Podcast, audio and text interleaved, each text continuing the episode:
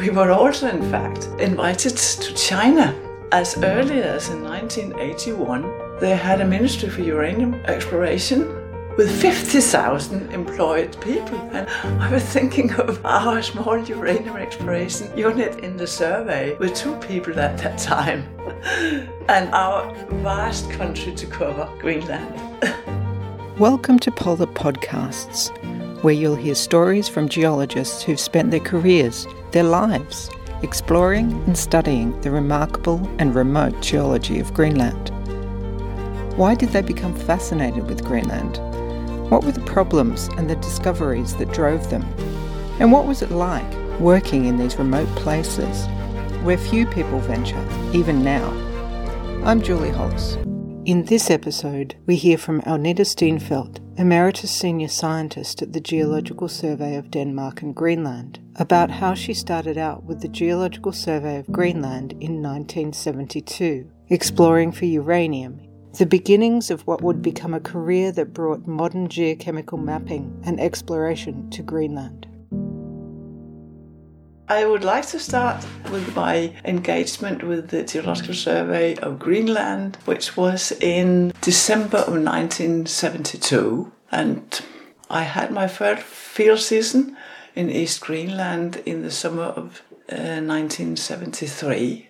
I um, was very excited because working in Greenland was really my dream job. When I studied, I was very interested in the Greenland geology and I so wanted to be part of the team studying Greenland. And then the opportunity came that when Denmark joined the European Economic Community in 1972, the community allocated money to perform uranium exploration in member countries because they wanted to secure the fuel for what they thought would be a nuclear power program for Europe. Well, it didn't end up like that, but anyway, some of that money was allocated to uh, the survey, and um, they could afford to employ some people to carry out uranium exploration in Greenland. And I was one of them, which I was very pleased with because they had a rumor for not employing female geologists at the time because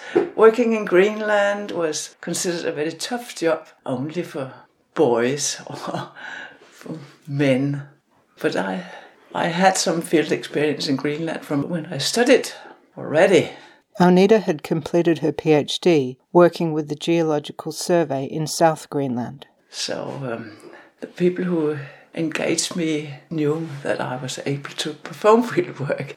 And then um, I was setting foot at Mestersvig airfield Mestersvig Airfield is a gravel airstrip in East Greenland that had previously served the Mestersvig lead zinc mine.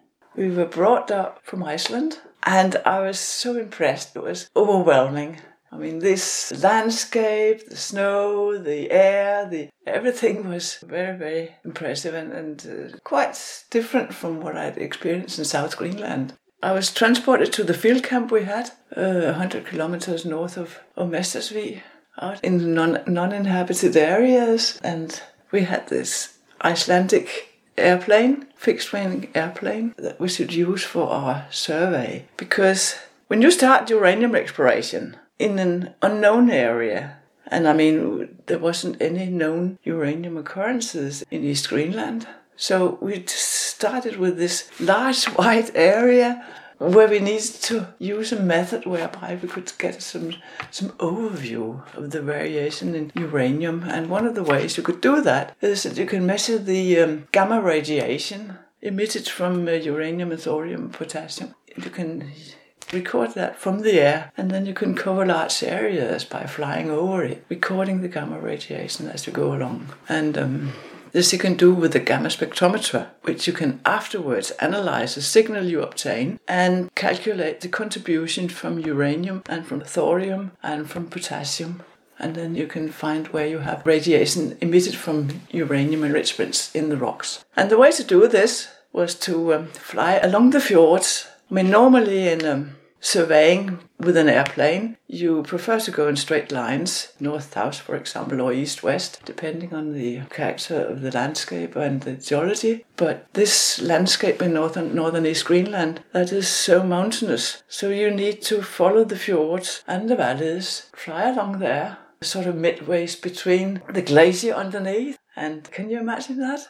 You're flying there above a glacier and you have this marvelous view of the mountain slopes, the rock faces there, and you just fly along all these valleys. I mean, what an introduction to geology. You could see the fold structures in the cliffs and you could see the change from rock types. And this is a geologically very variable area where you were going from schists to granites to gneisses to mafic rocks. And you could see all that from the air because there's so little vegetation in, in that area.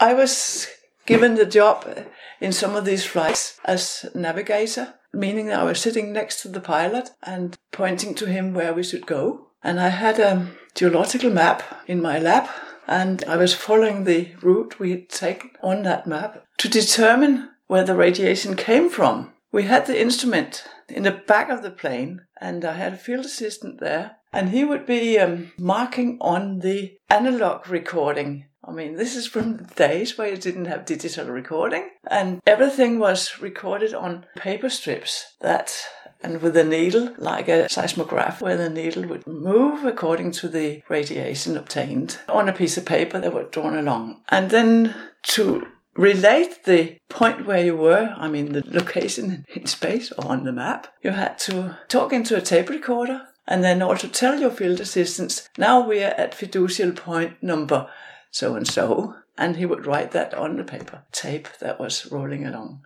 And I was then commenting every time we passed a geological boundary I could see or any other landmark, I would say that to the tape recorder so we had a time control on when we passed this boundary or this valley or this fjord or when we were turning the plane. A day was four to five hours of flying time. and we landed. And then, of course, we had to control that all the points were agreeing. And then I had to uh, write a written record of everything I had said to the tape recorder. So it was another four or five hours to do this. But also, it gave you a reminder of what you had actually seen. We also measured by an altimeter. We measured the height above ground, and there was a camera installed in the plane that continuously took photos of the overflowing ground so that we could use that if we had an anomaly, a high radiation for uranium, which we found out afterwards. We could go back to that area and find out on the photos what the ground looked like, so we could use that to go back and find out what was radiation due to, and with hand-borne instruments find this place again. I was not alone in this. I mean, we were two or three geologists taking care of this together with the technicians from a research laboratory in Denmark who had specialized in the measurement of gamma radiation. There was not so much experience in Greenland when I started working with the survey. So I was very pleased there was money in the project to um, go to meetings where you would meet European and also Canadian and American specialists in uranium exploration. And later on, I've also participated in many meetings in, in mineral exploration for other elements. Getting input and getting to know these people is very important. I remember one of the first experiences I had with this was because of the uranium exploration and the cooperation on this between the European countries that I was invited to meetings in Vienna in the IAEA, the International Atomic Energy Agency. We were invited to visit various uranium prospects in Europe there are some in Italy, there are some in France. These are uranium occurrences we could visit and see, and we could learn about how you can look at the rocks in there and find the traces of uranium and how much radiation did they emit. So you can compare with what we had in Greenland and find out what was the significance of what we are looking at in Greenland because we were uncertain about this. We were also, in fact, this group of European uranium exploration experts, so to speak, invited to China. As early as in 1981, where China was still under the commandment of Chairman Mao, and where all the Chinese people wore blue suits and these famous shoes that we in Denmark would call Mao shoes because they were they were used in Denmark as uh, very very cheap indoor shoes. And it was it was so amazing to see these people. And we were invited to places in the countryside in China to have a look at some of the what they thought were uranium prospects. And some of these people had never seen European people before. In those days, I mean in 80, 81, they had a ministry for uranium exploration with 50,000 employed people. And I was thinking of, of, our small uranium exploration unit in the survey with two people at that time. and our vast country to cover, Greenland.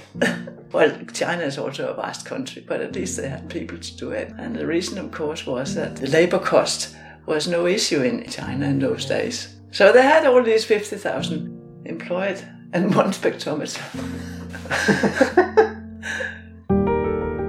I'm Julie Hollis, and you've been listening to Polar Podcasts.